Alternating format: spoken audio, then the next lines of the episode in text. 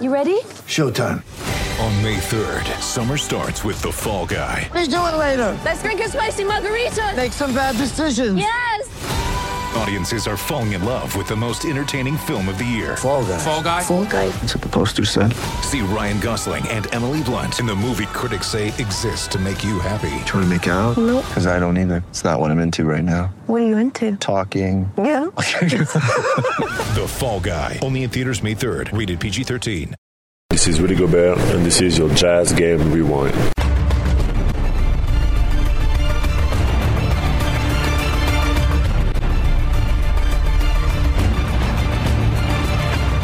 We welcome you here into the Jazz Game Rewind as the Utah Jazz are victorious tonight, taking down the Los Angeles Clippers 110 to 96. Paul Johnson on deck here for your Jazz Game Rewind. Los Angeles came into today a little undermanned, with Kawhi Leonard sitting out for the first time due to load management restrictions, and Paul George still out rehabbing his shoulder injury. But that had nothing to do with what the Jazz put on display tonight at Vivint Smart Home Arena. They were all over the floor, offensively and defensively, with the newly acquired point guard from the Memphis Grizzlies. Mike Conley leading the charge.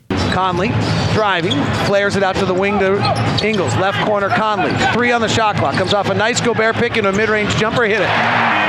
Mike Conley's two for two tonight. And that was just the start of Mike Conley's night as he was creating offense not only for himself but for others all night long. And the real separation came early in that third quarter where the Jazz were able to race away from the Clippers. We'll take you to the call now. David Locke and Ron Boone on the horn. Jazz 68 59. What a great situation for him, though. High pick and roll. Excuse me.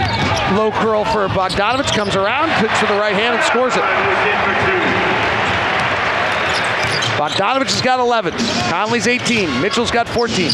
Lou Williams drives, passes into traffic. Gobert knocks it away. Bogdanovic picks it up. He's very good with the ball in his hands.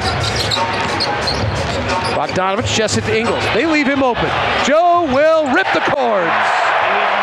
Three ball, Joe Ingles.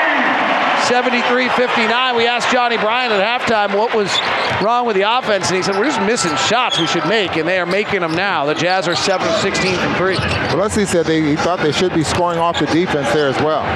Here comes McGruder right side, driving the lane, passing the corner to Shamet.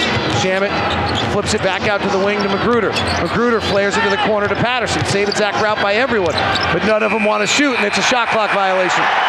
Ron, the other thing is I know I can be incessant with my numbers, but the shot distribution tonight, the Clippers have shot over 50% of their shots as mid-range shots right now. And you just you can't live in the league doing that. The Clippers have only taken 23% of their shots at the rim tonight because of Rudy Gobert. Well, 73-59. Here's Conley. Gets to the right side, lobs to Rudy, slam dunk. And when Mike Conley is rolling, the door opens for Rudy Gobert. yeah, makes a big difference when you're a threat now to score, and he's having a pretty good night. 23 to 4 run, 75-59. Lou Williams at the top. Gets to the lane. He'll float another mid-range jumper over the top of Conley. That's an offensive foul. Rudy Gobert is just sitting in the middle of the lane, and people cannot get to the basket tonight. Well, not only that, but when you drive, you're looking for him. That kind of changes your the way you're the pace anyway that you're trying to get to the to the basket. When you're driving, you start looking for him, and you kind of lose your rhythm sometimes. Jazz defense has been brilliant this year. They've only allowed 29% of shots at the rim. Conley, left side Ingles, rotates. Bogdanovic is wide open. Bogdanovic for three. Bojan! Jazz by 19, 78-59. Ron Boone, what'd you say you wanted in this third quarter? I just want him to dominate the quarter. I think they're doing it. Lou Williams gets back to his left and hits the jumper angle left. Another mid-range shot, 78-61. Jazz are forcing opponents to take nearly 40% of all shots from mid-range. They're doing it tonight. Conley for three. Uh-huh. And now Conley's dancing. Timeout. the Jazz are ripping the cords from all across the floor. And Mike Conley's leading the way.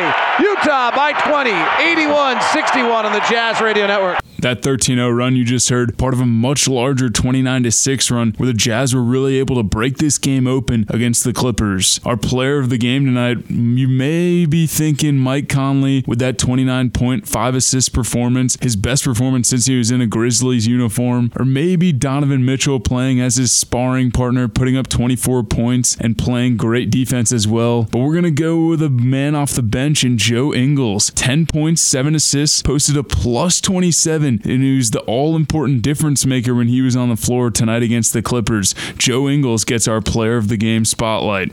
The next time the Jazz are in action is Friday as they head to Sacramento.